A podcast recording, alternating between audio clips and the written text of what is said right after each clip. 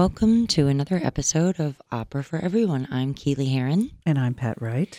And today on Opera for Everyone, we are listening to. We are listening to Nikolai Rimsky Korsakov. And our opera featured is Mozart and Salieri. But that's not what we just heard. No, it's not. So, what is that? Well, what we just heard is called Flight of the Bumblebee. Ah.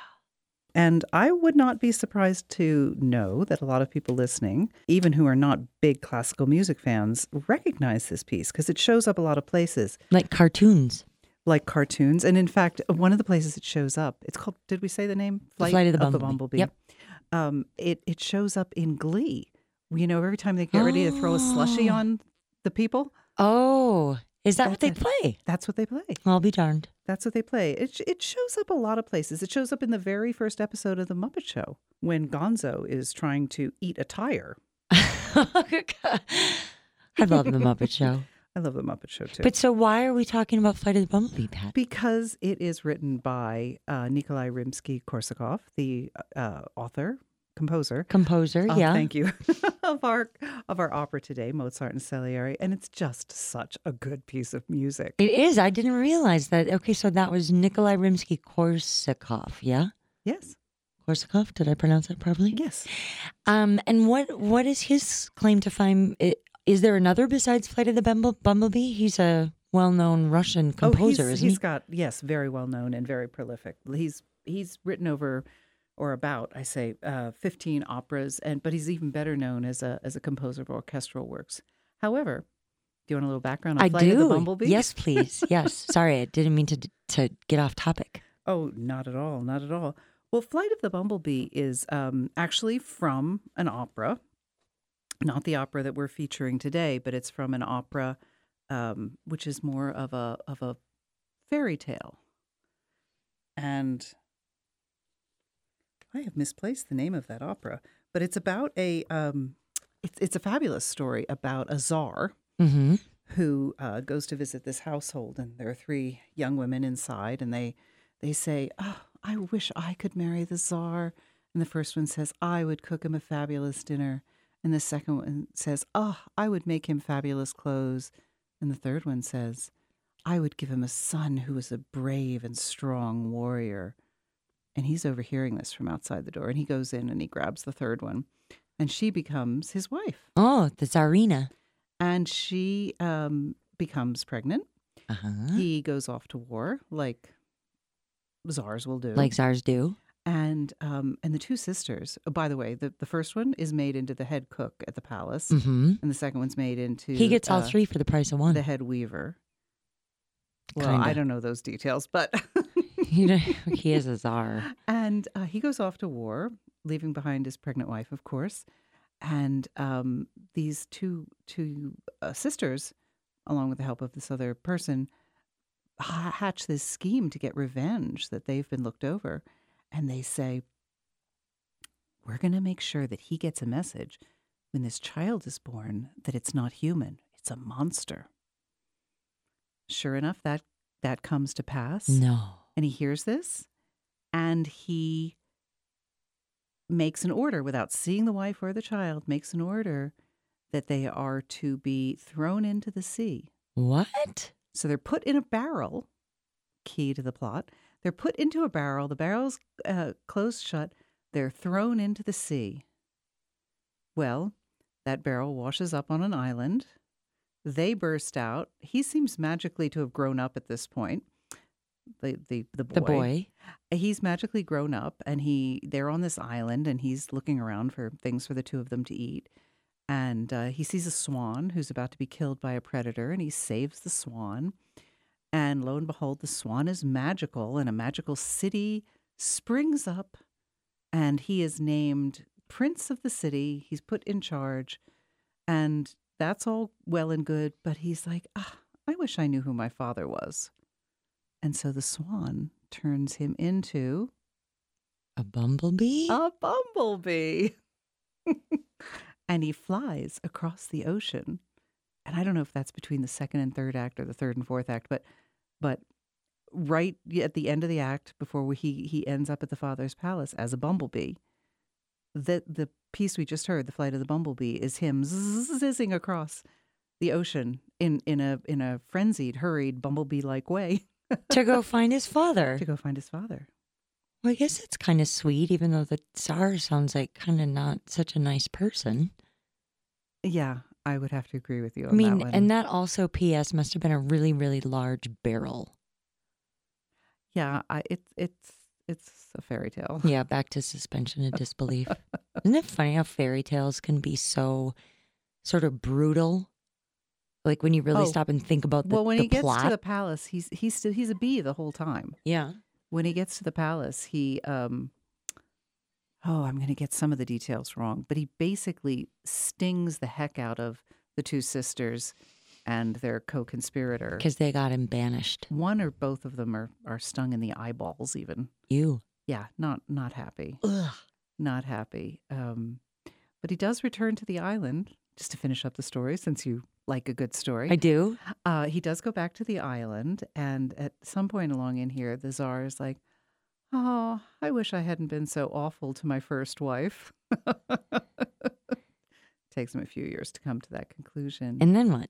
and and he he He sends goes- for her? he somehow or another he ends up on this island, and he goes looking, and he and he meets the son, and doesn't realize he's the son Oh. he doesn't realize he's the son and he um uh he looks for he looks for his uh, the wife and he doesn't and uh doesn't find her and um ultimately the swan you know the one who's Mhm, been magical and magical helping, swan. helping the son all along um brings her forth Mm-hmm. and he apologizes to her and um and the son's like oh this is all great if only i had a wife and the the, the um And the swan turns into Papagena essentially yes from the magic flute.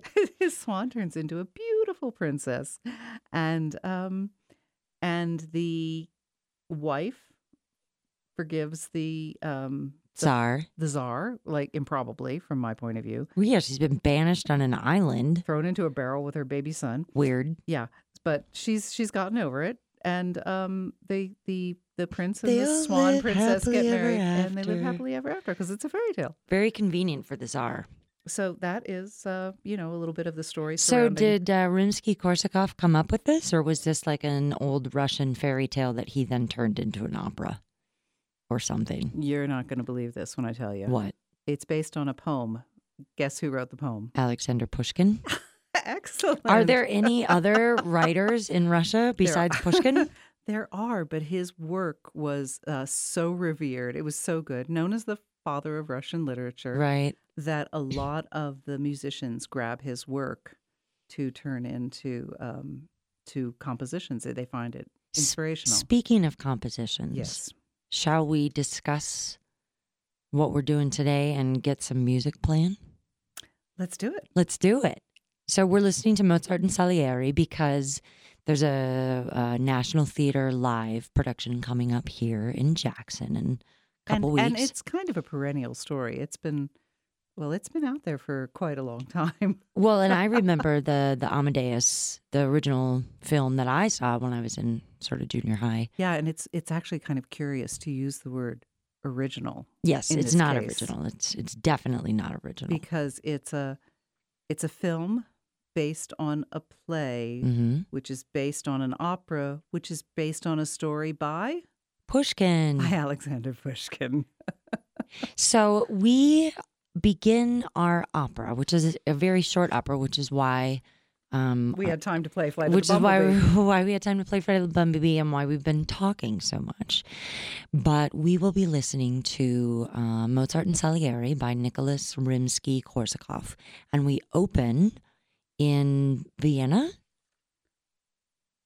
I would What? imagine, Oh, the the setting of the yes. yeah, the setting. the setting is Vienna. Yes. hmm So it's Mozart, who we all know, and Antonio Salieri, who many people have heard of because of that film Amadeus. And if you know anything about classical music, you may know a little bit about him. But Or, or perhaps if you listen to our show or podcast on um, Les Danaïdes, written by Salieri, right, you might yes, have heard his name before. yes. And if you uh, if you didn't happen to catch it live, you can catch it on the podcast. Just go to iTunes, Opera for Everyone. Opera for everyone, and uh, look for Les Danaïdes by Antonio Salieri.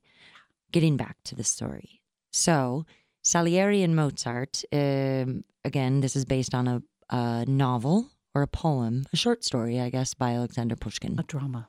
And it uh, looks at the relationship between uh, Mozart, who is kind of an up and comer, and Salieri immediately recognized his genius.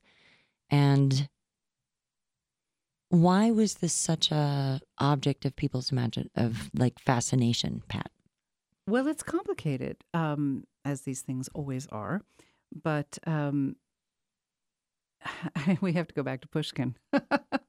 Pushkin writes this story, and it's first published in 1830. Um, Mozart has died in 18, excuse me, 19, one more time, 1791 is when Mozart dies. So it's not terribly long after that, 40 years after that, that Pushkin writes this drama. Mm-hmm. Um, and it's based on a little nugget he's picked up that um, it's it's sort of going around as an urban myth that Mozart was poisoned by Salieri. Mm-hmm. And we can talk a little bit more. And that was never substantiated, by the way. no, and most most scholars believe that didn't happen. Mm-hmm. It was just something that was kind of Let's- fun to. Let's talk about that a little bit later because I have more to bring to that. Okay, well, should we should we start? Let's let's start with the music. Let's get let's get that going so we Let's can just that. at least hear a little bit. So this is um opening. Whoa, that was crazy. Opening in um Salieri's apartment in Vienna, correct?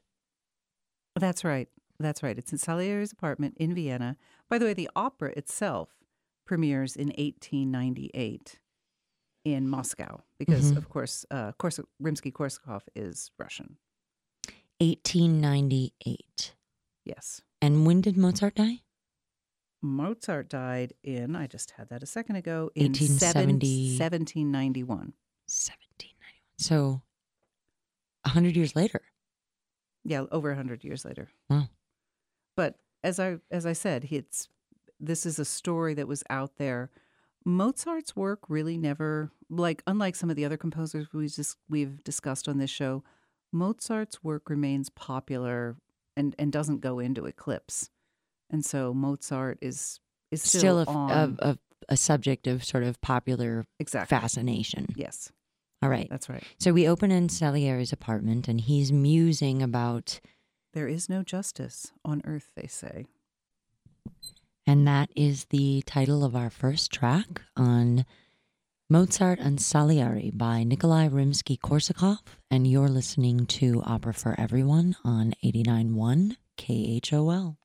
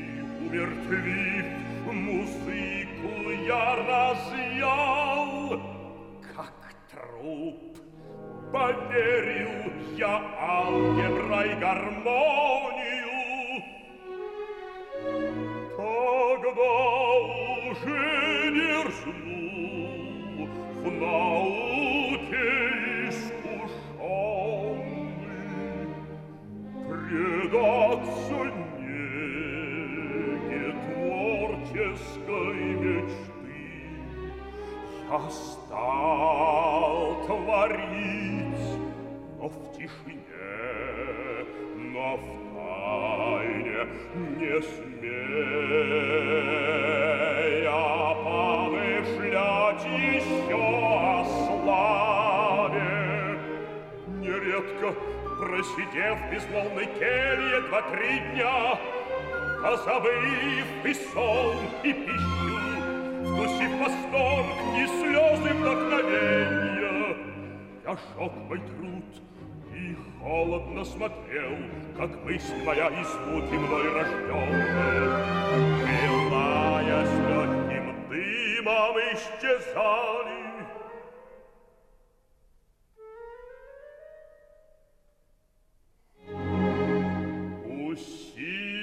Усильным напряженным постоянством Я, наконец, в искусстве безграничном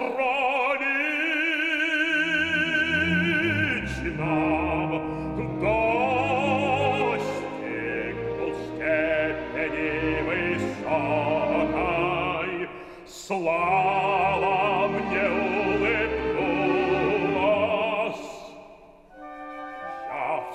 Сердцах людей нашел созвучия своим сознанием. Я счастлив был, я наслаждался мирно своим трудом, успехом, славой. Так же трудами и успехами друзей, товарищей моих в искусстве дивном. Нет, никогда я зависти не знал. Кто скажет, что Сальери гордый был когда-нибудь завистником презренным, змеей людьми растоптанную в пыле, песок и пыль, грызущую бессильно, и кто, а ныне сам скажу, я ныне завистник, я завидую глубоко, мучительно завидую, а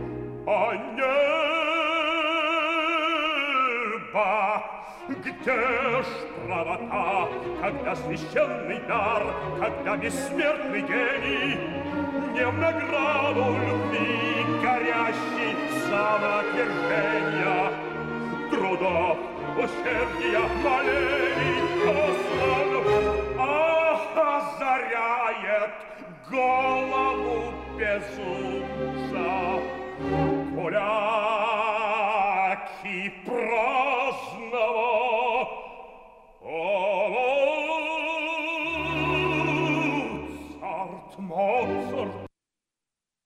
All right. Well, that was just a lot of exposition. By... Salieri. Yeah, the, that was six minutes of just pretty much Salieri singing. Yeah, yeah. It's powerful stuff. He's explaining to us what's what... in his dark heart. um, well, there's more backstory than that. Um, well, as we said, the the title is "There is no justice on earth," they say, and then he continues, "But there's none in heaven either." To me, it's as plain as any simple scale. And he goes on to give the backstory about how he he fell in love with music as a Mhm. child, sitting in church, and he would just weep tears of joy when he heard the organ playing. Well, and that's interesting because when we were listening to Le Danaïde, and I, you know, again, I'm coming to these things pretty cold. Fresh. Yes, fresh, with a fresh perspective when it comes to sort of the historical references and all of those things. And I don't know if you remember, I, I, I mentioned or I made comment that it does seem that there's a certain reverence or humility or sort of this tortured quality to his music that's very palpable as it pertains to sort of God or the spiritual world. Like it, it, it I, I felt that in listening to his work. See, in, in my case, I always wonder am I being influenced by the other things I know? Am I hearing that because I'm expecting to hear it? But you're just hearing it. So maybe maybe that's true. So, so you, you, that is a, that's a thing. That Salieri was kind of this like, cause he seems like tortured and like, like he wants to do the right thing and he's pious, but I've only just begun my study Okay, of all right. Salieri. keep, keep, I, I interrupted. Carry on, Pat. Oh no, it's just this this this beautiful sort of unburdening for our sake. Um, and again, this all comes. This the, there is no librettist here. no, it's, all from Pushkin. It's directly from Pushkin's story. It is Pushkin's words, with just a few minor um, pieces excerpted from the story. But it's which is weird because it's only a 38 minute opera. You would think that they would. well, it's not a terribly long story. It's I mean, Right. and it's written as a play, by the way. It's Mm. um, although um, I've read it wasn't intended necessarily to be performed, but it's written as a play Hmm. with the you know the name and then the dialogue that each character hmm uh, says. So so he's explaining to us how how the music moved him right from his youth, and he gave up studying anything else, and only wanted to study music, and nothing else. And he was uh, denied himself other pleasures. He wasn't interested in in other studies, but pleasures he denied himself. He didn't play video games. Did not. He didn't play football. And and he explains that as he studied, he became um, became more skillful. But it, in this telling, he says, um, "My fingers gained a dry, obedient dexterity. My ears reliability. I deadened the sounds and dissected music like a corpse. Proved harmony by algebra. So it's an interesting way to describe his involvement in music. Yeah, it's not. It's not Calculated. a gist. It's not a genius. It's not a gift. It It's a- doesn't- something that he worked, he's worked very hard. hard. I mean, he he has talent, but he's worked very, very, very hard. Um, and he says, and then only then did I dare uh, yield to the bliss of my creative fancy and start to compose, but quietly and in secret. I didn't I didn't dare to dream of glory or success or anything like that. And this is all that, that that he's saying as he's singing. This is the story as it's That's written. what we just the, heard him saying. Right, if- okay. in case you don't speak Russian. Yeah, I don't speak Russian, unfortunately. not a word. Um, um, but he he you know this was work for him. It was effort. But but the truth is Salieri did achieve success. He after all he was court composer to the emperor in Vienna. hmm So he he was a successful He was no man. slouch. Yeah, and he says by strenuous and dogged perseverance I finally reached in the infinities of art a lofty level. Glory smiled on me, and in the hearts of men I found some resonance to what I had created. I was happy, quietly took joy. and then things might change just a little bit. He says, Who is there who can say proud Salieri was ever a low thing or an envious man? Hold on to that word, envy, because it's absolutely key to this story. Um, and he's he's saying, Yes, I was happy, but he says, Now, now I am envious, and I envy deeply. I'm racked with envy. Heaven, where is the justice when the holy gift, immortal genius, comes not as reward, as the way he saw it in his Mhm, case, mhm. for any burning love or self denial, which he endured, labor, diligence, or prayer, but instead lights its radiance on a mad fool's head, one full of pure frivolity. Mozart, Mozart. And at this point, Mozart has come close. and he's kind of sneaking up to go visit his buddy Salieri in his apartment. And what do you know, Pat? What is the sort of the age difference between them, roughly? I do because I was surprised to see what the actual age difference was, having those visuals in my head from that um, that film from the '80s, Amadeus, Mm-hmm. where like you would guess twenty years or something from looking at that, but no, it's just six years. Six Salieri is just six years older than Mozart. So they're definitely contemporaries. It's not like they grew up and came up in entirely different times. I No, not at all. Salieri is slightly ahead of Mozart, but He's slightly ahead of Mozart, but Mozart also has the advantage of having been very much supported by his family. mhm. um, you know, supported, I suppose is the nice way to put it, or, or possibly pushed or exploited. You know, when you have a very talented young person, parents can respond in different ways. right.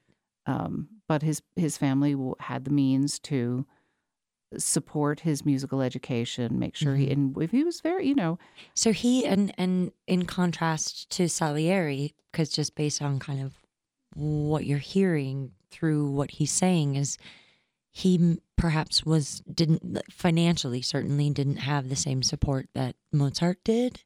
That that's the impression we're given. hmm Certainly, the impression the movie gives. This gives. He was a little more hard scrabble. He Yeah. kind of was out on his own, making his own way, whereas Mozart came from perhaps a more privileged environment and had more schooling. And I more- believe that's the case. I, I could I don't have footnotes to offer you, but I believe that's the case. So anyway, at this point, Mozart enters, um, and and the, and the two of them begin to talk. Before we do that, though, I have a thought. We keep referring to this film, Yes. Amadeus, Yes. and and there's a wonderful little clip of a scene I was thinking we could play, where Okay. um, they're interacting sort of they're interacting the two of them are interacting by um, by way of listening to the emperor who has just attended one of mozart's shows one of his compositions and um, and he's he's just congratulated the uh, the female singer on her the beauty of her work hmm and now he turns to the composer, young Mozart. young Mozart, who has recently arrived. I mean, the other thing is Mozart has traveled around many, many different places before he he finally lands in Vienna. And he's probably only like 26, 27 when he lands in Vienna. I don't know the exact Because he was only 35 when he died. So he's young, and, and he's quite happy to be in Vienna, um, in large part because he's out of the, you know, he, then he's no longer under direct control of his father. right. So that makes him happy. Okay. So let's hear what the um, what happens. The you'll hear the audience applauding at the end of this um, piece, and the the emperor will be the one speaking to Mozart. And when he refers to court composer, that's Salieri. Ah, Brava, madame! You are an ornament to our state. Your Majesty. Well, Herr Mozart, a good effort. Oh, well, decidedly that. An excellent effort. You have shown us something quite new tonight. It is new. It is, isn't it, sire? Yes, indeed. So, then you liked it. You you really liked it, sire. Well, of course I did. It's very good. Uh, Of course, now and then, just just, just now and then, it, it it seemed a touch. Um, What do you mean, sire? well, I mean, uh, occasionally it seems to have. Um, oh, how should one say? Um, how shall one say, director? Too many notes, Your Majesty. Exactly. Very well put. Too many notes. I don't understand. There are just as many notes, Majesty, as are required, neither more nor less. Well, my dear fellow, there, there are, in fact, only so many notes the ear can hear in the course of an evening. I, I think I'm right in saying that, aren't I, court composer? Yes. Yes. On the whole, yes, Majesty. This is absurd. My dear young man, don't take it too hard. Your work is ingenious. It's quality work. And there are simply too many notes. That's all. Just cut a few and it'll be perfect. Which few did you have in mind, Majesty? Wolfgang! Wolfgang, my Well, too many notes. Which ones would you like me to cut, Your Majesty? Oh, it's interesting though because you see that um, court composer, our friend Salieri, is is wanting to. I mean, he knows in his it's clear on his face, which you obviously can't see on the radio, that he admires his work enormously, but is slightly satisfied that the emperor doesn't entirely realize Right. Mozart's genius. Yeah. Well, and it's interesting. I saw, so I was just looking up a little bit of information on this film. So the Antonio Salieri is played by F. Murray Abraham in this film. And I believe he won an Oscar for it. D- yeah i don't i don't i don't know he might have done but the the thing that i like i can't think of salieri without thinking of his face f murray abraham Oh, for sure. yeah i mean what it's what like other image do we have? Yeah. and then um tom hulce is that how you say his name Yes. played uh mozart and then here in um this scene here emperor joseph ii is played by jeffrey jones Well, he just looks like all the pictures of, of Joseph II. with They've the, done a quite the quite a foppish hair with the powdered wig and all the fancy stuff. Yeah, it's it's great. Anyway, I love I love that scene. The the too many notes comment has has lived on. I think. Well, because Mozart is the, the word that I, that always comes to mind, like a romp. It's just always so joyful, and there are a lot of notes and it. It's all kind of all over the place. Well, and it's an interesting choice of words, and and the choice of words in the um, that I just read here, where he refers to frivolity hmm in regards to Mozart, and it's a concept that that makes it seem unserious, and yet Mozart was a deeply serious composer in terms of the quality of his work. He may have been more more fun loving, say, than yeah, he Salieri. had a but- joyful approach to it. Yeah, and that and and you see that in the music, but the joy the the joyfulness of the music should not be mistaken for lack of depth or quality. Mhm. What I mean, I don't think anyone does these days, but it's it's an interesting thing to to mention. Shall we get back to our story? Yes, let's get back to the, the, opera. story. So Mozart So comes in. Mozart arrives Uh huh. And to he says, Salieri's apartment says, where "Ah." Salieri was just moping about. Yes, he's just like, oh, hi, guy. I wanted to surprise you, and here I am. And Salieri is, is a little shaken. Well, you're here. Wh- Where did you, when did you come? It's like, oh, just now. I had something to show you. Shall we listen to that part? Yeah, so this is um, Mozart arriving to Salieri's apartment where Salieri is basically like a grumpy older dog Yeah. trying to deal with a puppy that he finds annoying. Uh huh. And Mozart's going to drag in a visitor briefly. Right. You're listening to Opera for Everyone on 89.1 KHOL, and today's episode is Mozart and Salieri by Nikolai Rimsky Korsakov.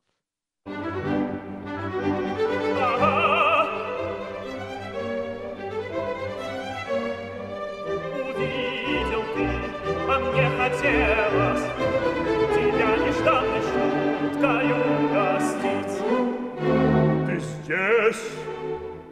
Давно ли? Сейчас я шел к тебе, нес кое-что тебе я показать. Но, проходя перед трактиром, вдруг услышал скрипку. Нет, мой друг Сальери, смешнее отроду ты ничего не слыхивал. Слепой скрипач в трактире разыгрывал sapete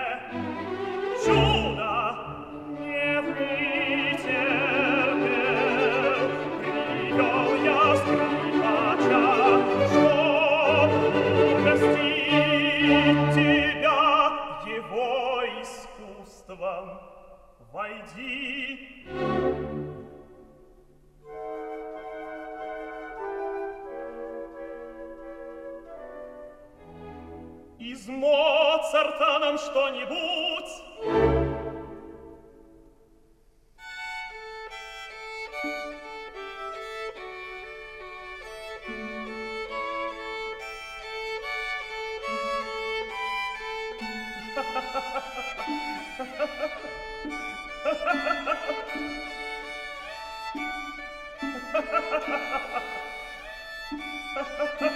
So that violin playing that you hear, the not fabulous violin playing that you hear, is this surprise that he's brought to Salieri.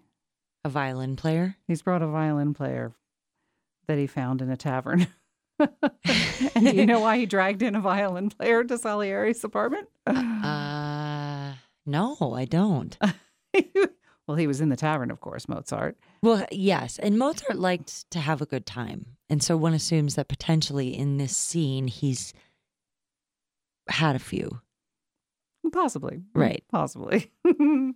so he finds this guy because this guy is playing a tune from Le Nozze di Figaro. Ah, right. The Marriage of Figaro, And so Mozart, which is a Mozart opera. which is in fact a Mozart opera. So Mozart finds this hilarious that this guy is playing his music in the tavern badly on a violin. And he thinks, oh, my dear friend Salieri, he's going to get a laugh about this with me. And so he brings this guy in. And, and maybe just for comparison, um, since we happen to have the CD of Nozze di Figaro here, Yes. maybe we could listen to just a little snatch of the same music Yes. From the actual opera recorded in modern day. Yeah, it's a little bit um, more tuneful, I think, than than Yeah. the violin we've just heard. I think so.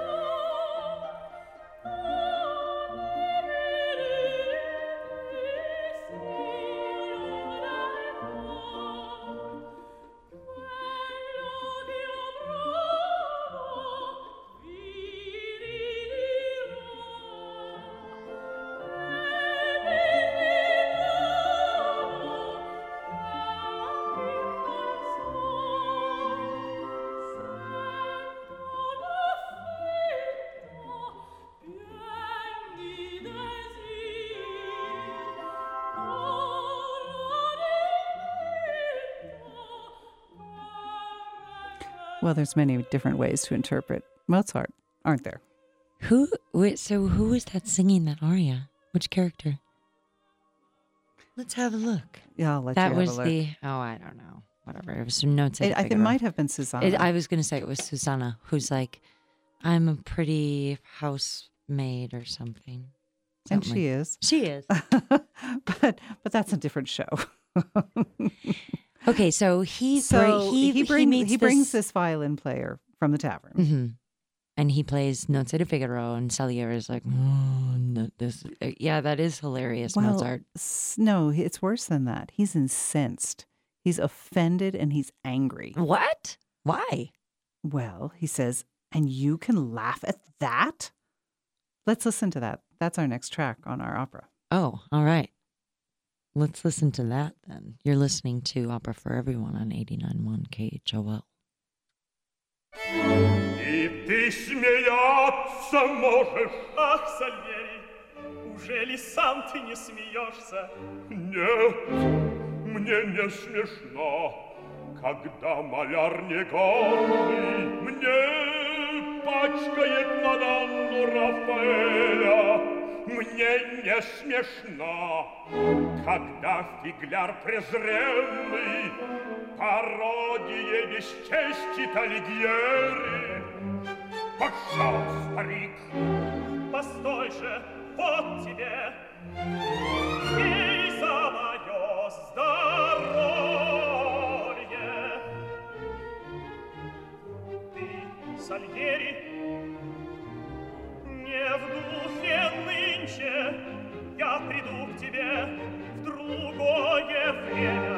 что ты мне принес? Нет, так, безделицу. На медни ночью бессонница моя меня томила, и в голову пришли мне две-три мысли. Сегодня я их набросал, хотелось вдвоем не слышать мнение, но теперь тебе не до меня. Ах, Моцарт, Моцарт.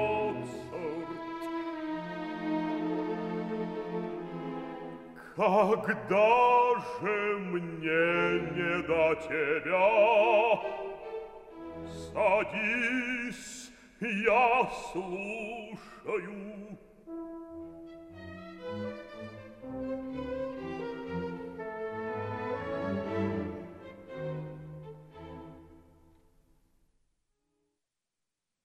He wasn't happy. Not at all. He's he's incensed and offended, I said. I don't get why, though. Well, shall I explain? Yeah. I mean, is it because it was in a tavern? Is it because the guy's a bad musician? Is it. Oh, Salieri is very clear about that. He says, um, when he says, Don't you think it's funny, my friend Salieri? No, I do not.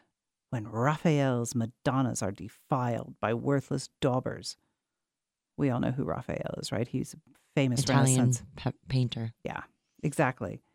It's like, I wouldn't find it funny if someone messed up his paintings um, or if some contemptible buffoon dishonors, says Alighieri, but that's Dante, author of the Yes. Divine Comedy.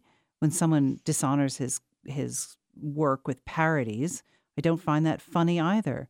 So he's saying, Your music is too great. You know, you're on a plane with the greats like Dante and Raphael and I'm offended to see someone mess up your work. Hmm.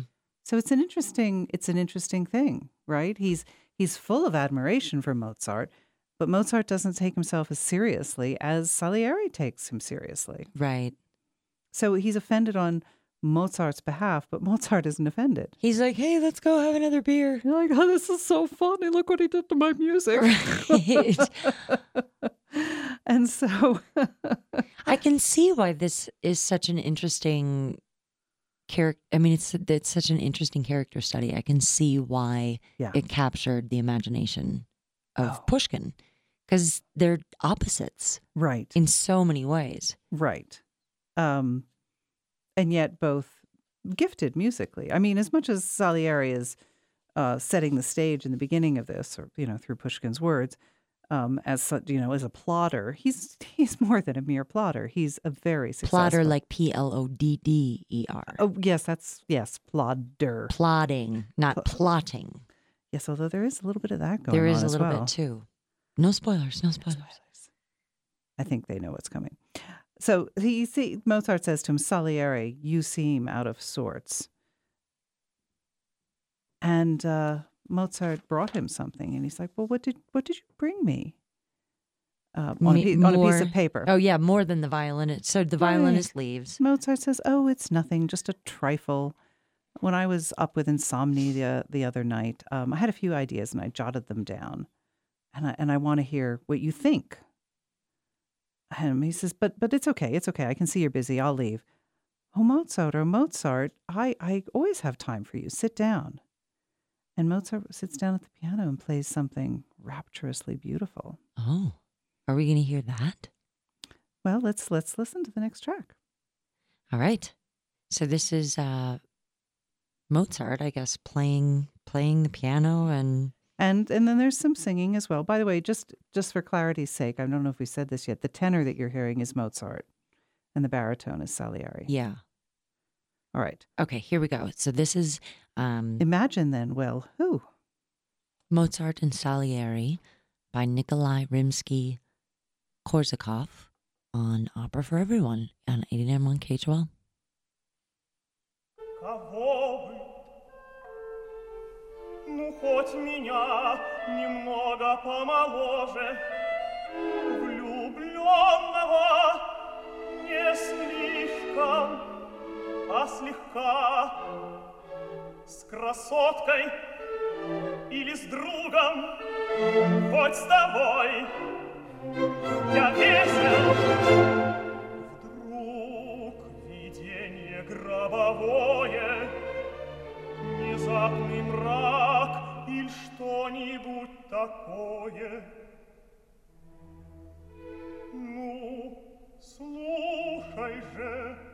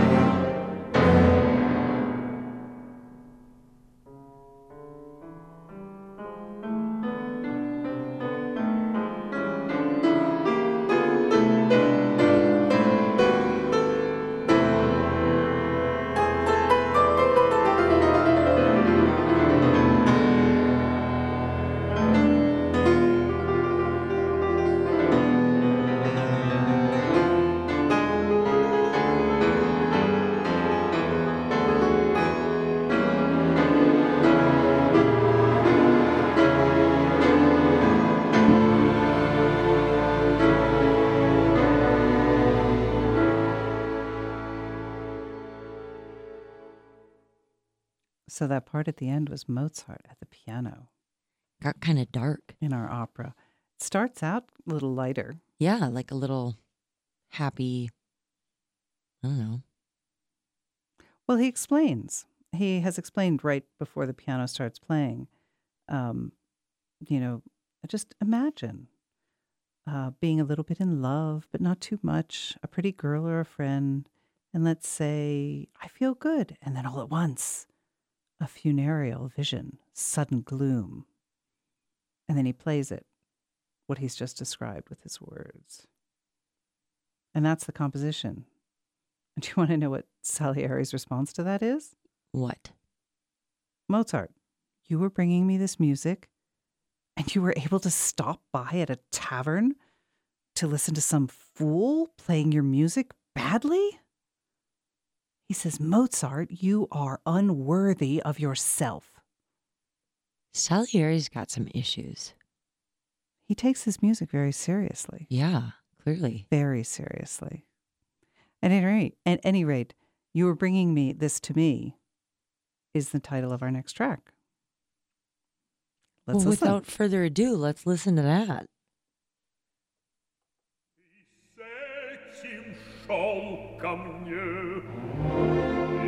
С этим шел ко мне И мог остановиться у трактира И слушать скрипача слепого Боже, ты, Моцарт, недостоин сам себя Что ж, хорошо Какая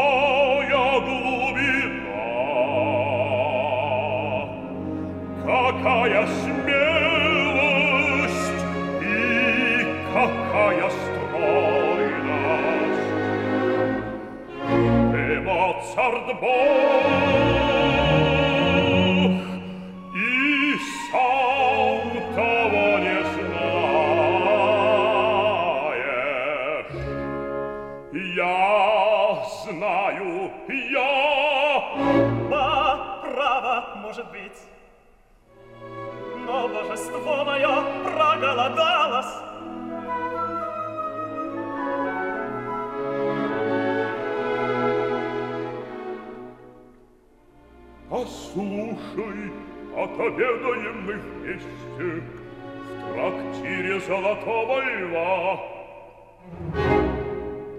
Пожалуй, я рад, но дай схожу домой, сказать жене, чтобы меня она к обеду не дожидалась.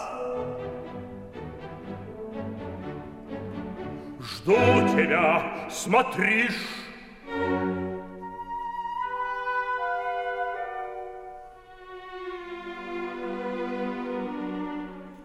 Well, I don't think you needed to know how to speak Russian to understand how upset Salieri was there.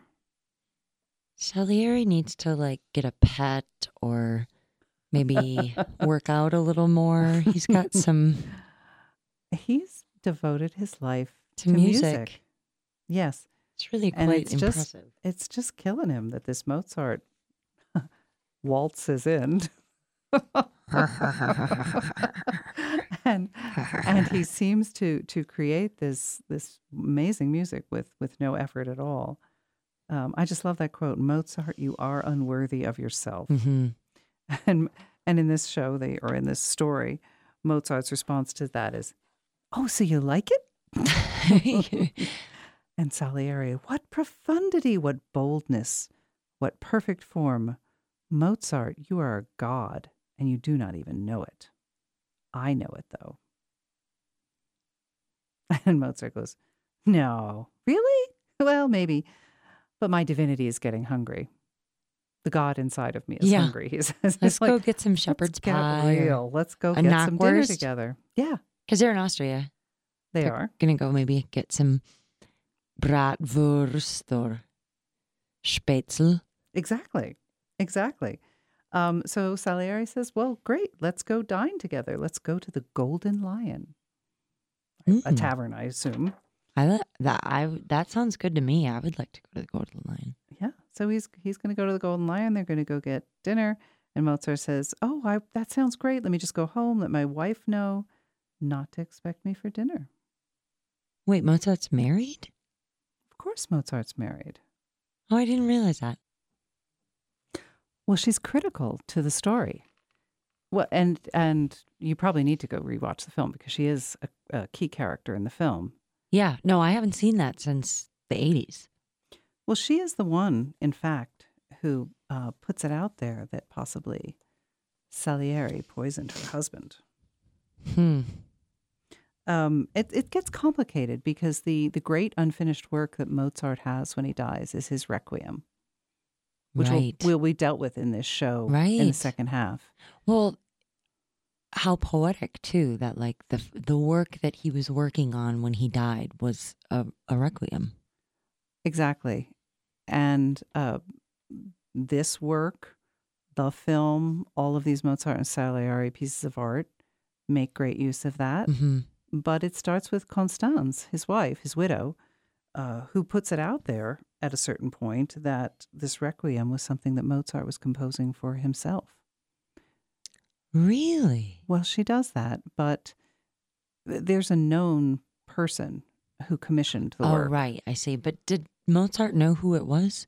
No, the reason uh, it's believed to be mysterious is that there was a messenger who commissioned it for this man. hmm But this man had a habit of commissioning different musicians to compose pieces of music and then claiming that they were his own compositions.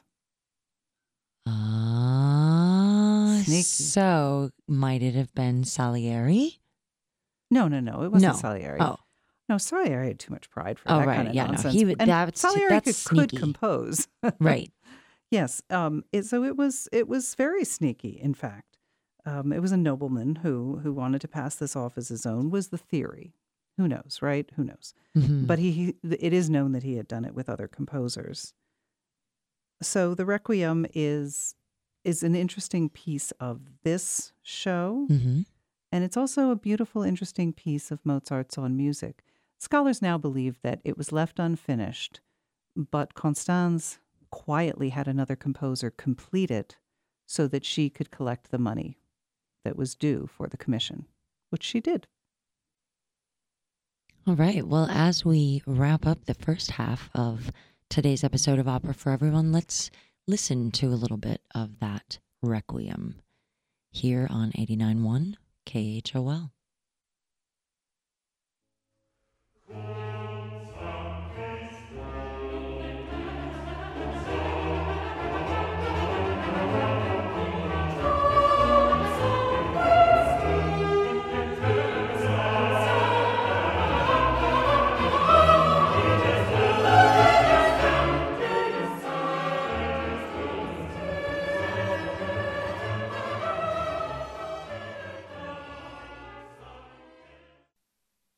You're listening to Opera for Everyone, a radio show and podcast that makes opera understandable, accessible, and enjoyable for a mainstream audience. It airs Sundays from 9 to 11 a.m. Mountain Time on 89.1 KHOL in Jackson, Wyoming. KHOL is Wyoming's only community radio station. Opera for Everyone is hosted by me, Keely Heron, and me, Pat Wright.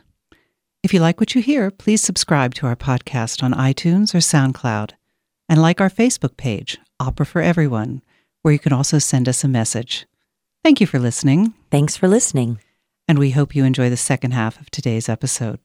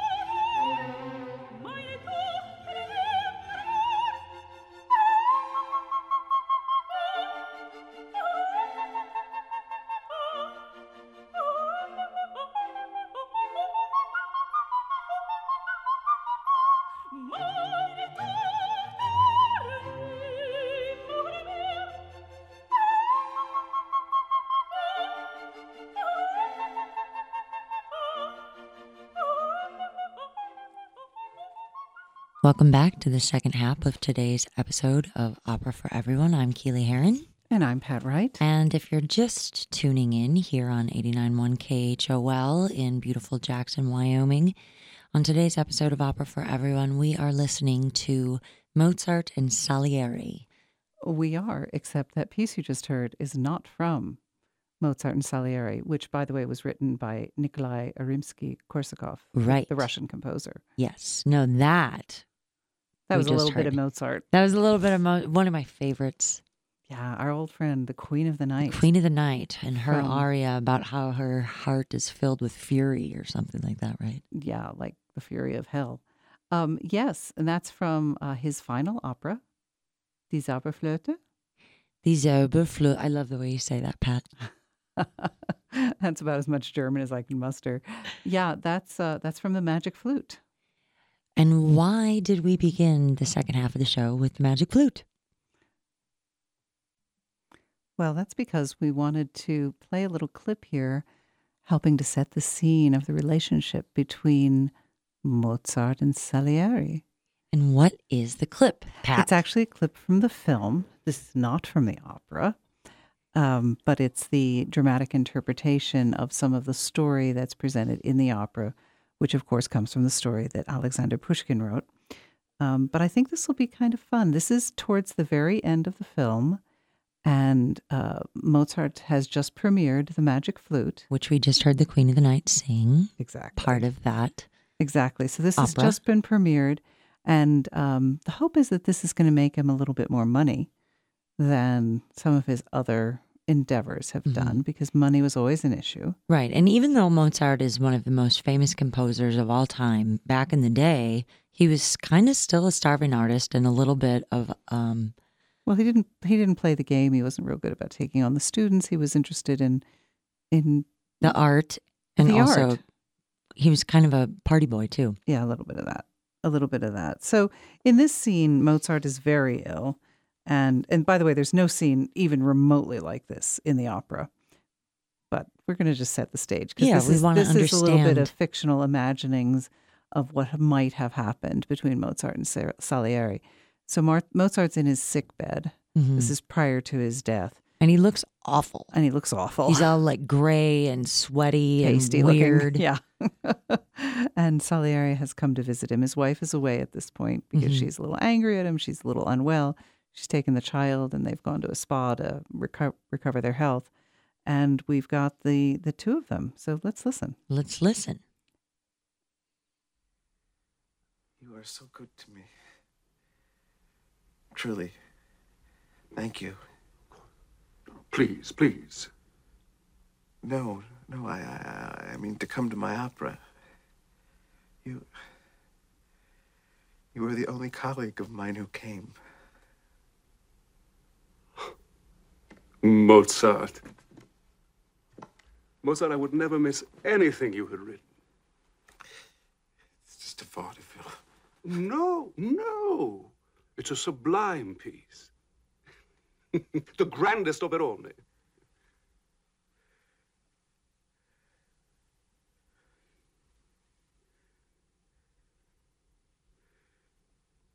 I tell you, you are the greatest composer known to me.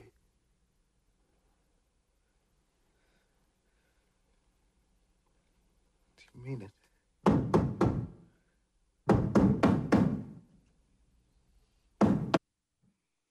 Well, the greatest composer known to me. And those are pretty uh, strong words. Yeah. Yeah. All right. Shall we get back to the opera? Let's get back to the opera. Let's so, get back to the opera. what do you want to listen to next? Well, when we uh, departed last time, the last bit of action that we had in the opera was Mozart uh, has accepted an invitation from Salieri to, to go to a tavern, the Golden Lion, and dine together with his good friend, Salieri. And he's just going to tell his wife he won't be home for dinner. And uh, Salieri is left alone in his apartment once again to share his thoughts with us. And that's what this is. Yes, he begins with, Mind you, I'll be waiting for you. Now I can resist my fate no longer. Mm, a little bit of foreshadowing All right, you're listening to Mozart and Salieri by Nikolai Rimsky Korsakov on Opera for Everyone on 89.1 KHOL.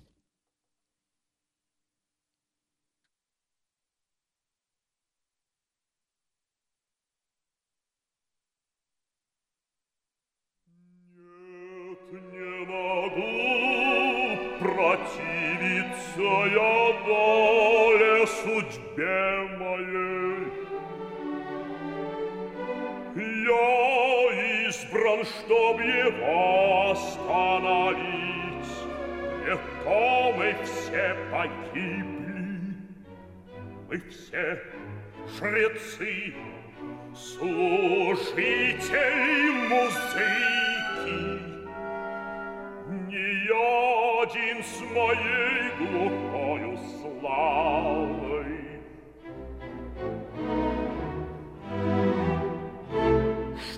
Пользы, если Моцарт будет жив?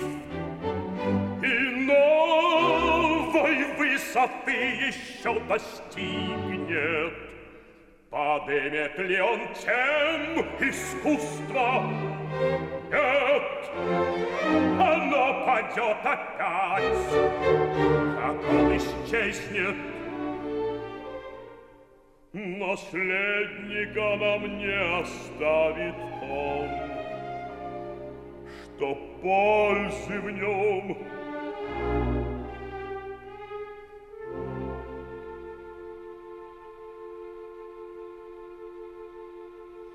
Как некий херувим, он несколько занес нам песен райских.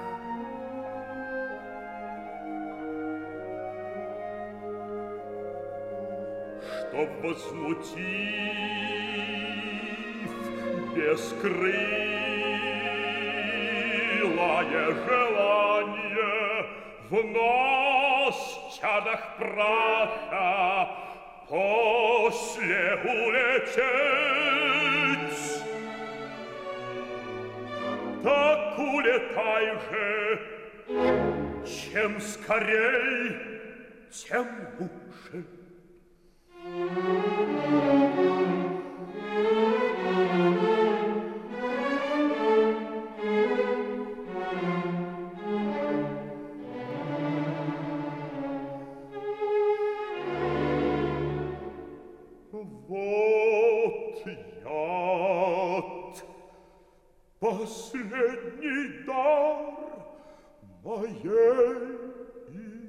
Изоры.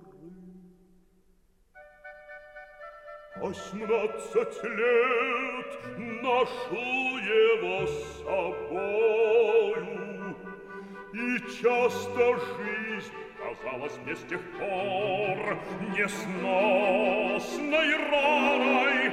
Все же верил я, что умирать я мнил, быть может, жизнь мне принесет внезапные дары. Быть может, посетит меня восторг и творческая ночь и вдохновение. Быть может, новый Гайден сотворит великое и наслажусь им. Как пировал я с гостем ненавистным, Быть может, мнил я, Злейшего врага найду, Быть может, злейшая обида Меня с надменной грянет высоты.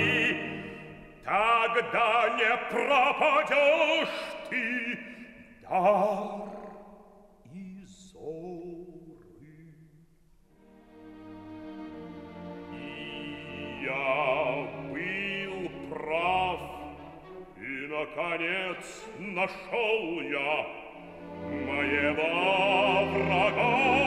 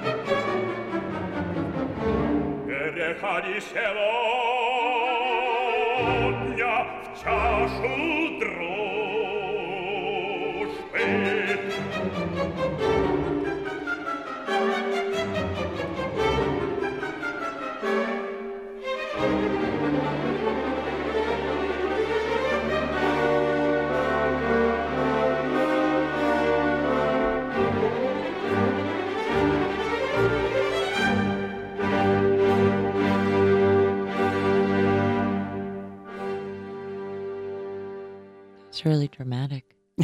indeed, indeed. Yeah, so we're we're once again alone with Salieri in his apartment, and uh, he's letting us know what's on his mind. What's on his mind? Well, what's on his mind is that uh, he can resist his fate no longer, and he says, "I must be the one to stop him. Otherwise, we all will perish. what? All of us priests of minis- and ministers of music." Huh. Not only I with my dull ringing fame, but what use is it if Mozart stays alive and reaches newer summits yet? Will he up- uplift the art by doing it? No, it will sink again when he is gone because he leaves no successor. So his opinion is that Mozart is so great and he's not really helping to elevate art in general, the art of music in general, that he's just an anomaly and better cut him down. It's like Mozart's going to throw off the curve on the algebra test. We'll like that. Yeah, so we should just lock him in his locker Yeah. because otherwise the rest of us are going to fail because Mozart's just going to come in and Break just. his pencil and everything. Yes. Yes. Right. Huh. So it's interesting. Salieri's a hater. well, in this depiction, he is. In Mhm. this depiction. Yep. So he says, and Haters then, to hate. and then he pulls it out and he says, Ah, here's the poison. And this I find curious. He says, For 18 years, I have carried it with me. So Has he known Mo- Mozart for 18 I, I years? think he or carried it just in case. Just in case he needed to poison somebody? Just in case he needed to poison someone. Salieri does have issues. I mean, based on the. no, we're okay. We're reading Pushkin's we're reading version. Pushkin, but, you know, where there's smoke, there's fire, right? Like, Not, not always. okay. Sometimes there are, are gossip mongers. You're the historical expert, Pat. I trust you. Uh, but you know people, right? Sometimes people say things, and particularly as as the years, decades go by, That's true. things can be said that you know eh, make an interesting story, but don't really have any basis in fact. So I don't think you have to go with the smoke and fire Okay. belief. Okay. Nevertheless, we're enjoying the story. It is a great story. but so he he says, you know, I would like to end this right now, and it's really the only thing I can do. I've been carrying this poison with me, and I have at last found my enemy. He says, and this is interesting. This this man has made me drink deliciously of rapture. So he's he continues to show appreciation for Mozart's art. At the same time that he's plotting to kill him. Exactly. And now it's time. Most cherished gift of love, tonight you pass into the cup of friendship. Well, that's a little creepy, huh? It is creepy. That's the final line of that bit we were just listening to. And that's the final piece. This is a, a one act opera. Um, so that's the final line of scene, Scene one, one. of our opera. And scene. Exactly, exactly. By the way, this is known as a chamber opera because it's a short opera.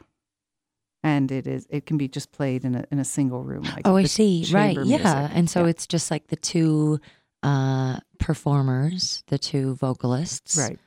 Uh, I mean, it is more musicians on stage to carry out the orchestration of this opera than there is in a partic- in a typical chamber music setting. Nevertheless, they call it a chamber opera because it, it's short and simple. and the staging doesn't necessarily matter as much. There's not any acting. or- Very well. There is acting, but the staging is simple. there's no guys dressed up like birds. Yeah. No weird disguises, no birds. Yeah. No one Salieri doesn't the just sky. put a mustache on and go, "Oh, you don't recognize me at all, Mozart, do you?" Not in this particular opera. Nope. Nothing like that. Not- Nobody hiding in a closet or under a chair. No. Well, although Mozart does try to hide in the beginning when Salieri is talking to himself, but that's just you know that's just so he can giggle when he walks in. Right. Okay.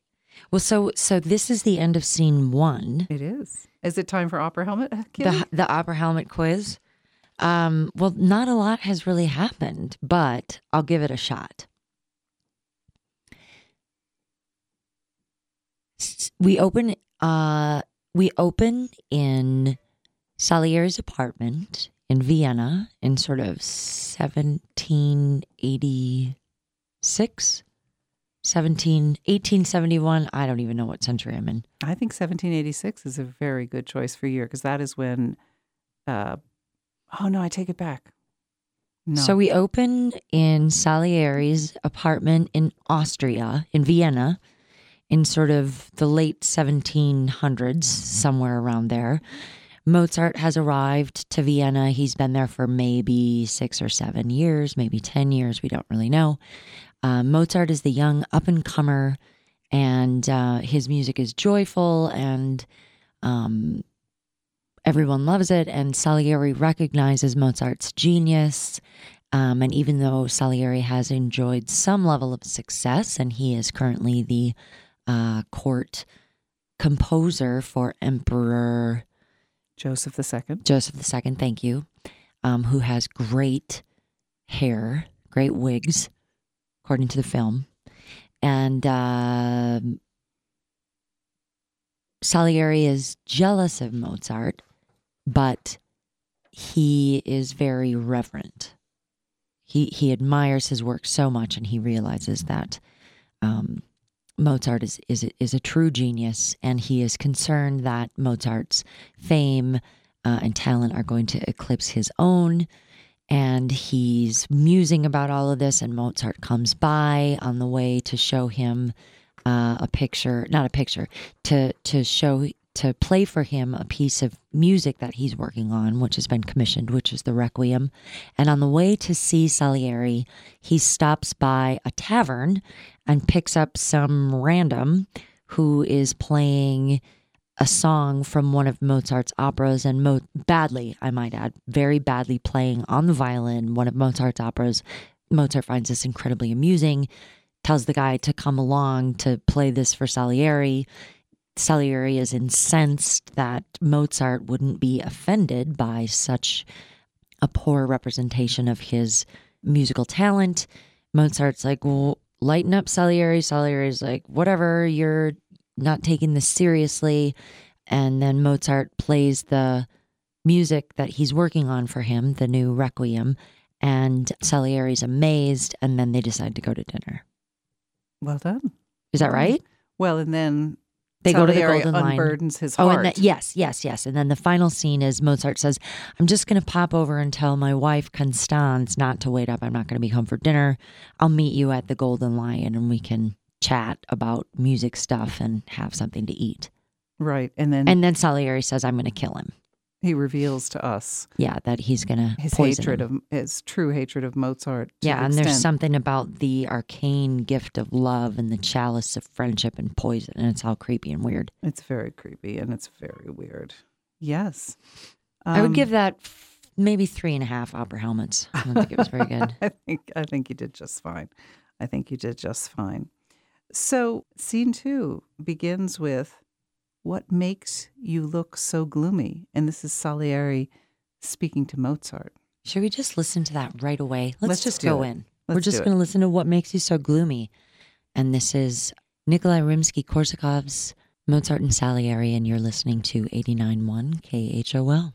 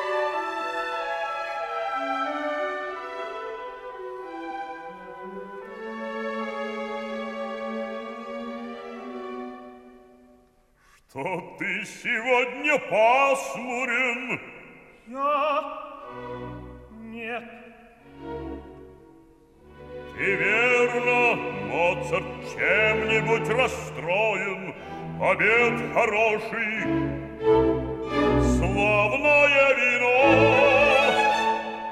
А ты молчишь и хмуришься. признаться, мой реквием меня тревожит. А ты сочиняешь реквием. Давно ли? Давно, но странный случай. Не сказывал тебе я, Нет. так слушай.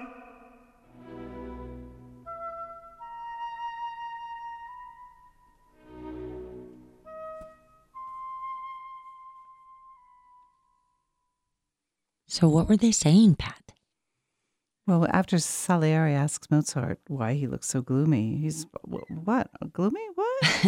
Hey, Mozart, why the long face? Something like that. and Salieri's like, but something's getting you down because the food is good, the wine is good. And Mozart confesses it's the Requiem. mm, he's working on the Requiem. He's working on the Requiem. And is it just because it's a kind of a dreary, sad piece, or is it because he's having a hard time with it, or is he? No, he says it's the strangest thing. Didn't I tell you? No, you didn't. What? Well, that's the next song. Oh, well, let's just listen to that then. Yeah, starting with three weeks ago. I came home rather late. Let's listen to his song. So this is Mozart singing about why he's so gloomy. Why the long face? Сказали мне, что заходил за мною кто-то. Отчего не знаю. Всю ночь я думал, кто бы это был и что ему во мне.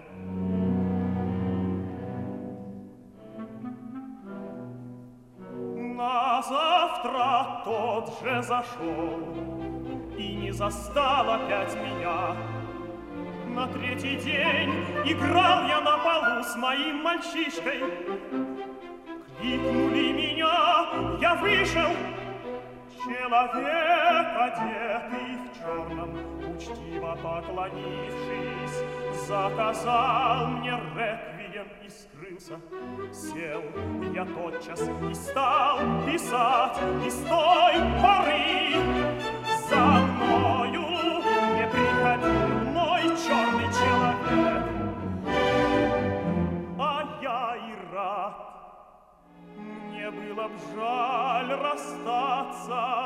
с моей работой, хоть совсем готов уж реквием, но между тем я Что? мне совестно признаться в этом. Чем же?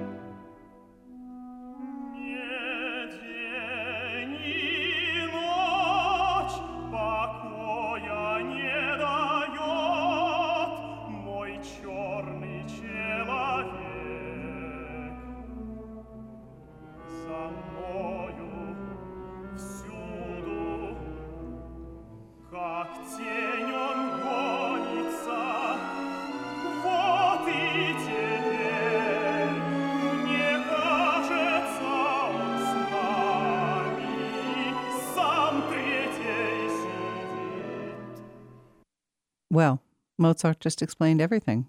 Any Mozart. questions? Mozart, why the long face? we haven't listened to too many operas in Russian, have we? Is this the first one we've done? Well, we did do Eugene Onegin. Was that one in Russian? I don't think so. I feel like that was in. That was quite some time ago. I can't actually remember. It was uh, it's a Tchaikovsky opera, so it's by a Russian composer, but I don't remember what, Yeah. what the libretto We'll have to look in. that one up. So, why is Mozart so bummed out? Well, he says, three weeks ago I came home rather late, and someone had been to see me. Who could it be? What does he want from me? And he comes again, and it was a man all dressed in black, Creepy. polite, and he ordered a requiem. And then he vanished. Hmm. So Mozart says he sat down right away and started writing.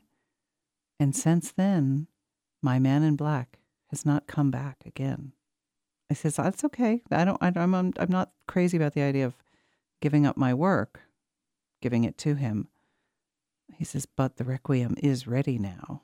But meanwhile, I, and Salieri says, what? What? I'm ashamed to say. He gives me no rest night or day. That man in black. He is everywhere, behind me like a shadow. Like literally following him around or No. figuratively like in his head? That one, the figuratively in his head. Even now, he seems to sit here with us at the table as a third person.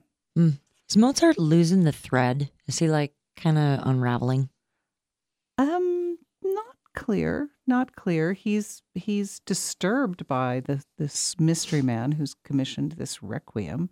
I mean, a mystery man because commissioning a requiem that right there is a little Creepy. creepy, right? A little spine chilling. And he certainly, certainly has succumbed to that. Interesting, huh? Well, our next song is Salieri singing, Oh, come, come, what sort of childish fright is this? hmm So Salieri is saying, just get He's like Mozart. it. You're pull yourself imagining thi- together. yeah, you're imagining things. And uh, Maybe I- lay off the sauce a little. maybe lay off the sauce a little. In fact, he's going to right in the beginning of this song that we're going to listen to next. He says, "Don't don't worry about it. After all, our good friend Beaumarchais would often say to me, "Listen, Salieri, old friend, when black thoughts come your way, uncork the champagne or reread The Marriage of Figaro." So, you regular listeners of Opera for Everyone have heard us talk about Beaumarchais before. Yeah, Beaumarchais was the guy that worked with Salieri and Danaid, wasn't he? No, on Marriage of Figaro, he works with Mozart. He's he's the the playwright.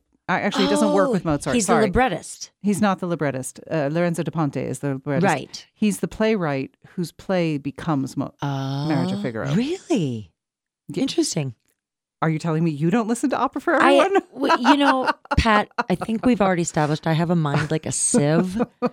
There's a lot of things I'm that just they just go in and then they just come right out. No, it's absolutely true. I I really am terrified of what's going to happen when I'm like a little bit older. No, he's a very successful playwright in Paris.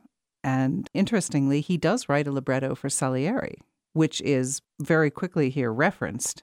He says, Oh, yeah, you and Beaumarchais were pals, weren't you? It was for him that you wrote Tarare, a lovely work. Oh, Tarare. Yes. Should we listen to one of those? Oh, we should. We should. But let me just remind people about Beaumarchais because if you don't know him, he is an interesting character. Aside from writing these very successful plays in Paris, and I imagine sort of other the 17 somethings. yeah, late 18th century. hmm Um, he is also in what other great events happened in the late 18th century? Well, for Americans, we should all think, ah, the American Revolution. He's one of these these Frenchmen Oh, over that in Paris. over. No, he didn't come over, but he tried to work on the French side to help raise money for the yeah, American yes, cause. yes, yes. I do remember you talking about that. Yeah, maybe get a little some for himself too, but but definitely he was a very much sympathetic with the American cause, which is not necessarily what all French people were doing at this time under Louis XVI. So let's listen to a little bit of Tarare. Tarare. All right. So this is a oh. work by Antonio Salieri. And what was the connection with Beaumarchais, Pat? Beaumarchais wrote the libretto and Salieri composed the opera. For Tarare. Oh, interesting fact here. hmm He, he of course, wrote in French. The Italian version of the opera, Yes. Lorenzo da Ponte. They all just work together. It's like there's like an office and they it's like just they go around one after another.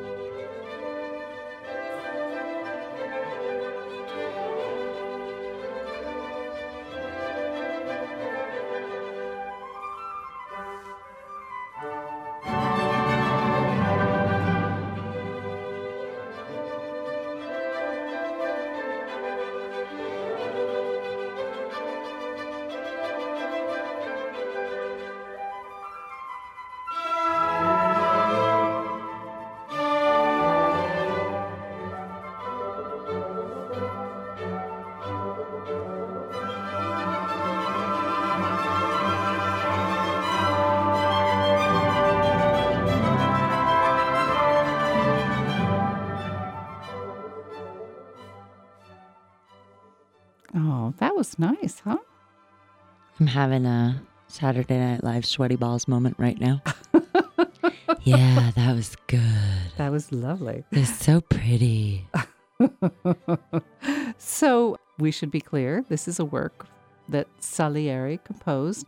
And by the way, all this talk of Mozart and Salieri, and, and obviously Mozart is far more famous than Salieri, and his work is easier to find and you hear it more often. Right. But Salieri is still Quite with us. talented. still with us. I mean, you can pull him up for any number of works on Spotify. I just did a glance on Amazon, and you can find all kinds of Mm-hmm. CDs of his. You can find things on YouTube. I mean, it's not like Salieri has disappeared off the face of his er- work. Mm-mm. His music does endure. Well, and what I thought was interesting just listening to that is you can hear the similarity a little between him and Mozart. I mean, there it opened with that very dramatic, dark opening, but then it quickly transitioned into a very bright, lyrical kind of piece. And I just wonder how much of it is influenced by the time that both of them were composing, you know, that they have a not dissimilar sound, and perhaps how much they influenced one another in terms of their sound and the way that they expressed themselves. All interesting questions. So, um, shall we get back to our story? Yes.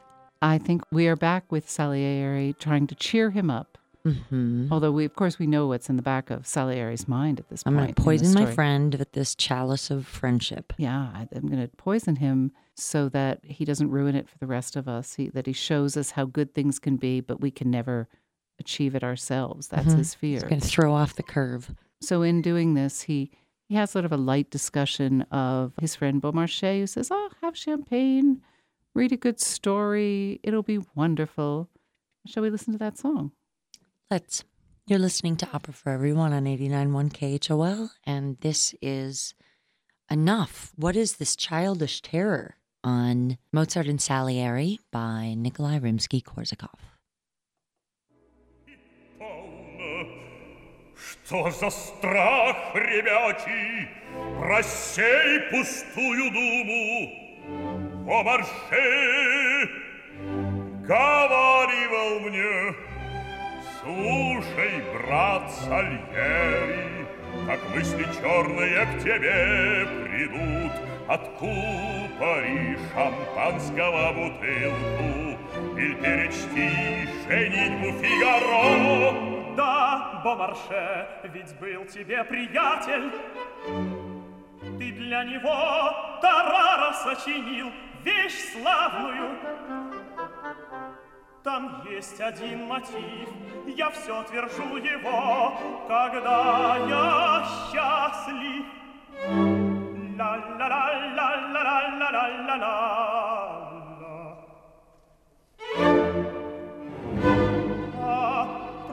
Ли, Сальери, что Бомарше кого-то отравил? Не думаю, он слишком был смешон для ремесла такого. Он же гений, как ты да я, а гений и злодейство — две вещи несовместные. Не правда ли? Ты думаешь?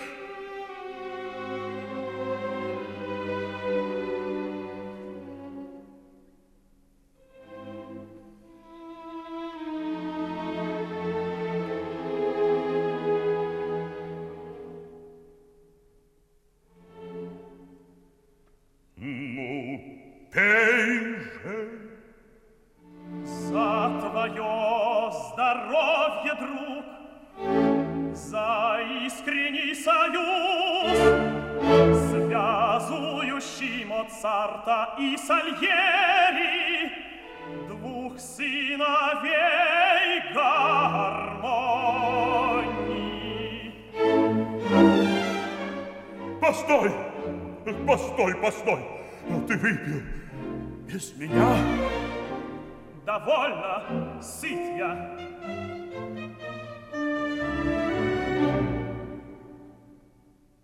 Слушай же, Сальери, мой реквием.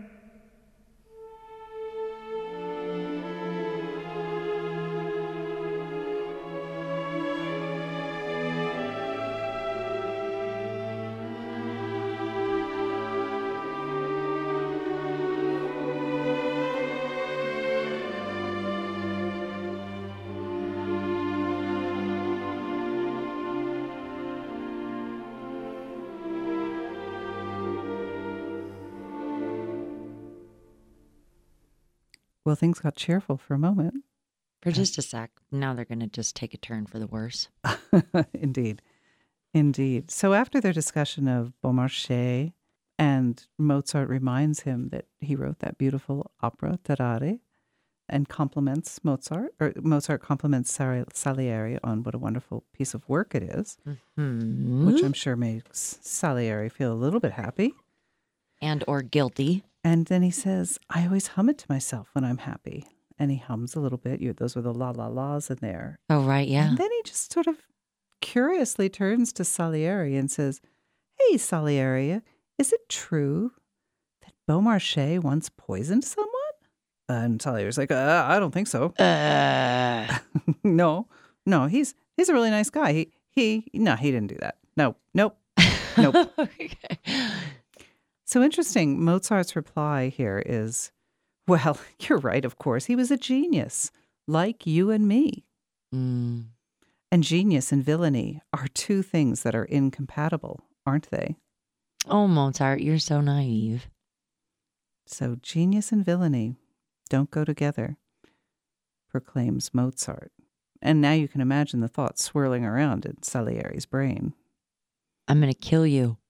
He's like, wait, you just called me genius, but I'm about to do this terribly villainous thing. Does that mean, wait, wait, what does that mean? and so Mozart's not looking. And at this moment, not prior, this is when he pours the poison into Mozart's drink. And we should say Yes. that this is a work of fiction This is a work of fiction. written by Alexander Pushkin, Who heard the rumors? who heard the rumors, and it was written approximately 100 years after Mozart's death. It was written approximately 40 years after. 40 years. The, the, the opera happened uh, about 100 years after Mozart's death. Yeah. The about a- opera was written yes, that's right. ish, give or take. That's I- right. we know my tendency to conflate centuries. That, no problem. No problem. Okay, so this is the theory. We don't know whether or not it was true, but We think it's not, we think it's not true. but it's really good drama. But in this story, Pushkin, or excuse me, Salieri poisons Mozart. in this story, right? No, I we, we don't actually think this is true. It's been kind of a blot on Salieri's name, which in modern times became the stronger with this play Amadeus and then the film Amadeus. Right. Yes, indeed. Okay, so he poisons the, the drink, and then what happens? Oh, yes. And so Mozart goes back to the table, grabs his glass. To your health, my friend, and to the loyal bond that binds together Mozart and Salieri, sons of harmony.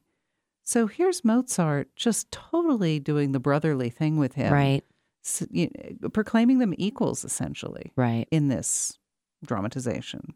And so he toasts, he begins to drink, and Salieri looks back at him and he's like, Stop, stop, how could you drink?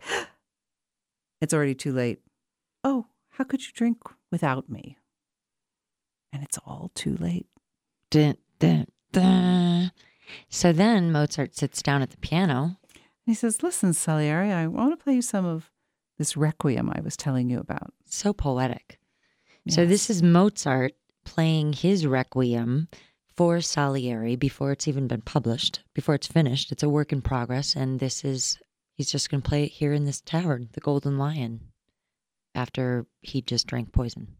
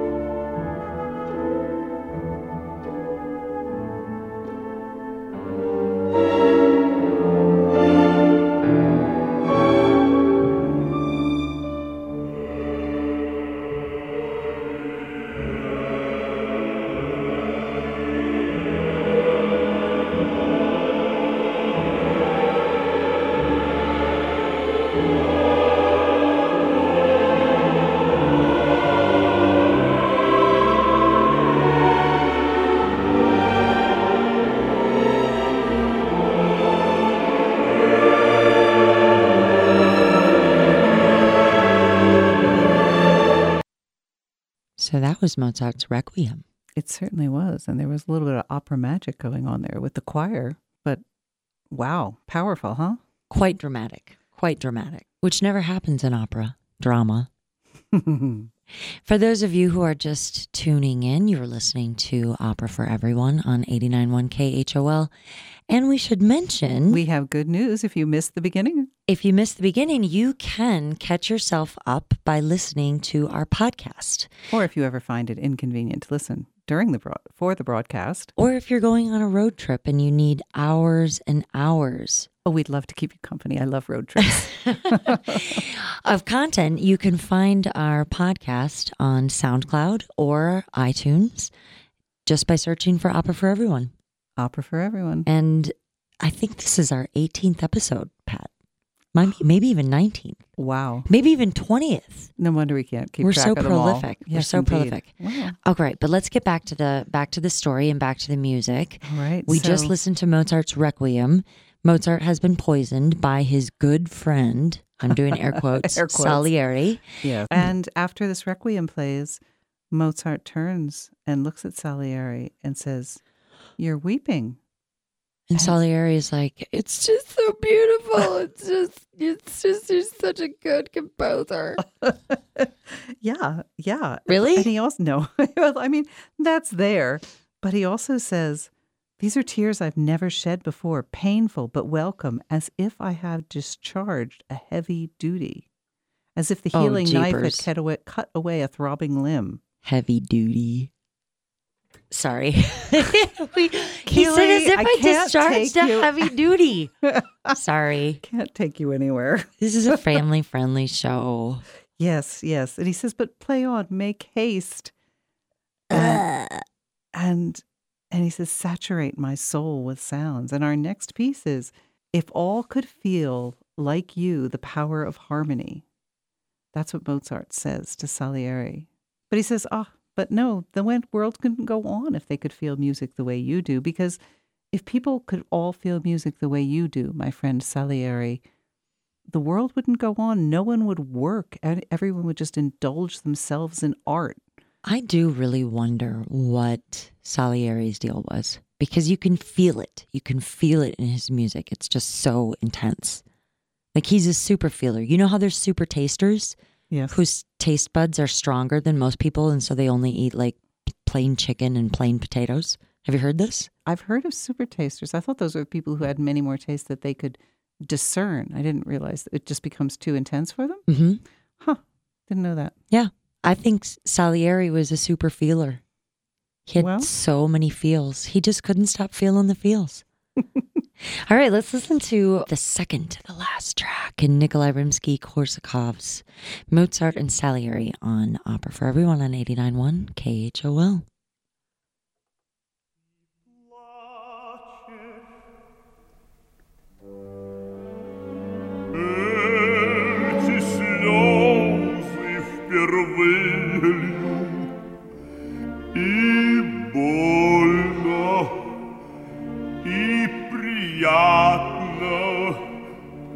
Будто тяжкий совершил я долг, Как будто нож целебный мне отсек страдавший член. Друг Моцарт, замечай их, продолжай, спеши еще наполнить звуками мне душу. Когда бы все так чувствовали силу гармонии,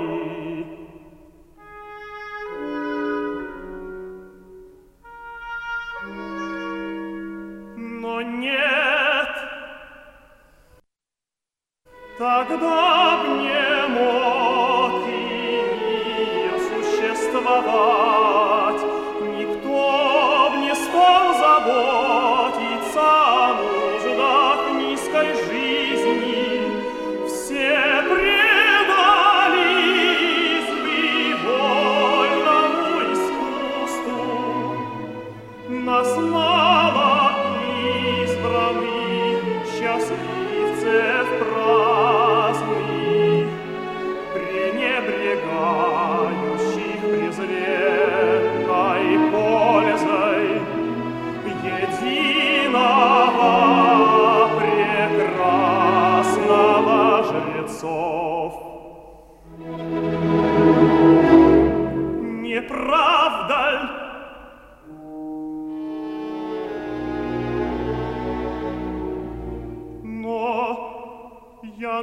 нынче нездоров, мне что-то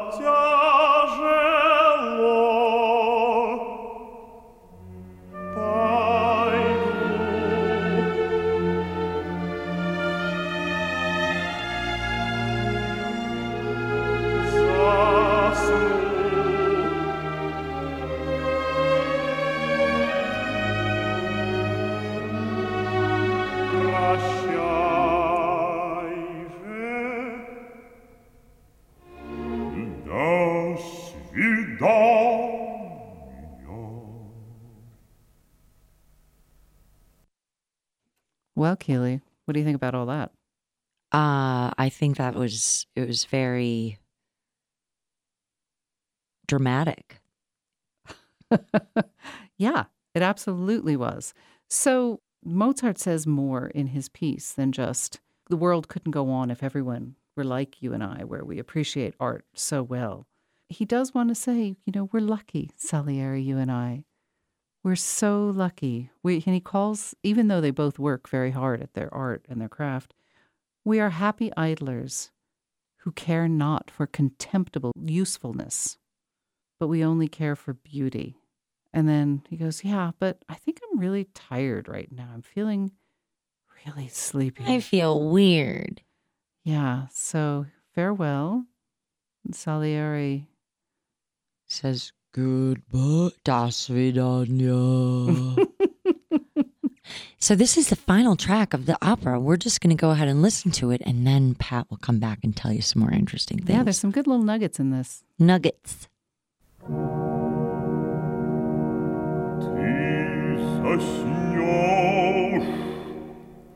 Madonna, Mozart.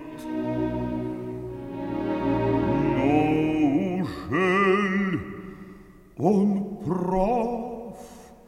И я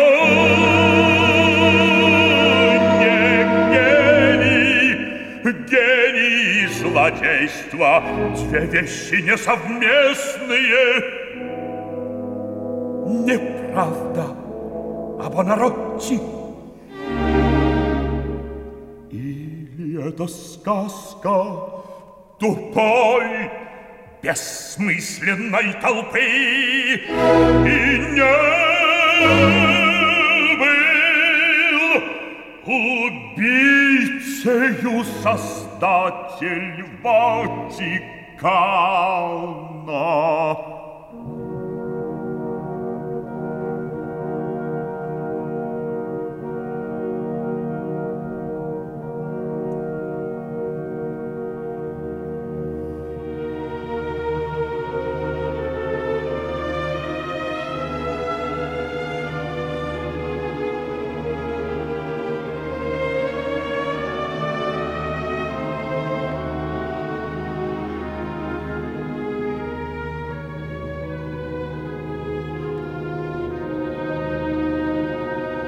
So Mozart's dead. Well, we don't see that in the show, but we assume. We assume. In fact, after he says, I'm going home, I need to sleep, and he exits, this final song begins with the line, Yes, you will sleep forever. And then he turns back to himself Uh huh. and he says, But but is he right? Am I no genius? And he's stuck on that idea of genius and villainy not being compatible with each other. He says, Genius and villainy are two things incompatible, quoting Mozart. Not true, he says, but what about Buonarroti? And you know who that is. Bonarati. Well, Bona is no, no, like no. it- good. it's a name. It's a name. Oh. That's Michelangelo's last name. Is that right? Yes. You see, nobody knows his. la- I mean, he's like Cher or Madonna. Like nobody knows their last name. It, it shows up in some books. It could ring a bell for some people, but You're so smart, Pat. oh, you're so sweet to You're me. so smart. I, read a little bit. I read a little bit, but interesting. So, uh, and I'm like, what about Bonarotti? And I'm like, well, what what about Michelangelo? What about him? And it was a hard search to figure out what he was referencing. I couldn't find anything oh. in a lot of the. I just I just kept at it. And And what did your um, sleuthing, your super sleuthing? well? reveal? Apparently, there was this long-standing rumor that Mhm. Michelangelo killed a man in order to use his corpse to study anatomy. What? Yeah. Yeah, that and so that was I mean, it's unlikely to have been true and it's pretty well a debunked rumor, but it's believed that he he killed a man so that because, you know, just as a lot of painters would study uh Yeah, anatomy for sure. Yeah. to to get the the musculature, right. And there's a huge theory that um that's part of why the Mona Lisa is so amazing is because the underlying muscle structure was so well understood. Interesting. And isn't it though? But he says, he says, what about Buonarroti? Or is that just a fable of the stupid, senseless crowd and the Vatican's creator was no murderer? And that is, in fact, the last sung line of the opera to leave us to, to churn in that thought. Are genius and villainy incompatible? And it's an interesting thing. I mean, we certainly talk about art and the people who create art, even in the modern world, don't we? yeah. There's a moral to this story. Are villainy and genius incompatible? Right. Talk amongst yourselves. it's very interesting. You know, again, we have to go back to Pushkin because these are his his words and his story. so interesting. There's a lot there. All right. Well, if you like Opera for Everyone, I hope that you will check us out on SoundCloud or iTunes and subscribe and tell us what you think. And also, of course, tune in every Sunday from 9 to 11 on KHOL. And on today's program, we're going to go Mountain out. time. Mountain Time. Absolutely. You can also stream it live. So for today's episode, we're going to go out on Mozart's Requiem. Anything else to say about that, Pat? I think we've covered it. Enjoy. Thanks for listening.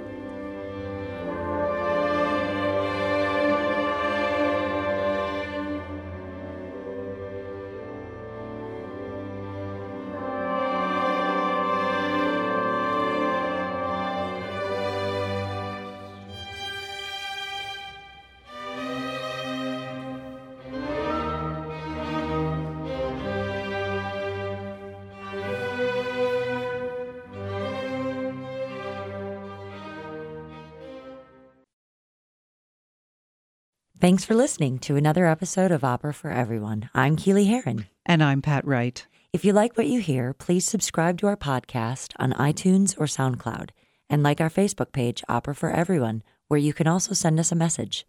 We know that opera can be challenging, But everyone loves a good story. and a story set to music is even better.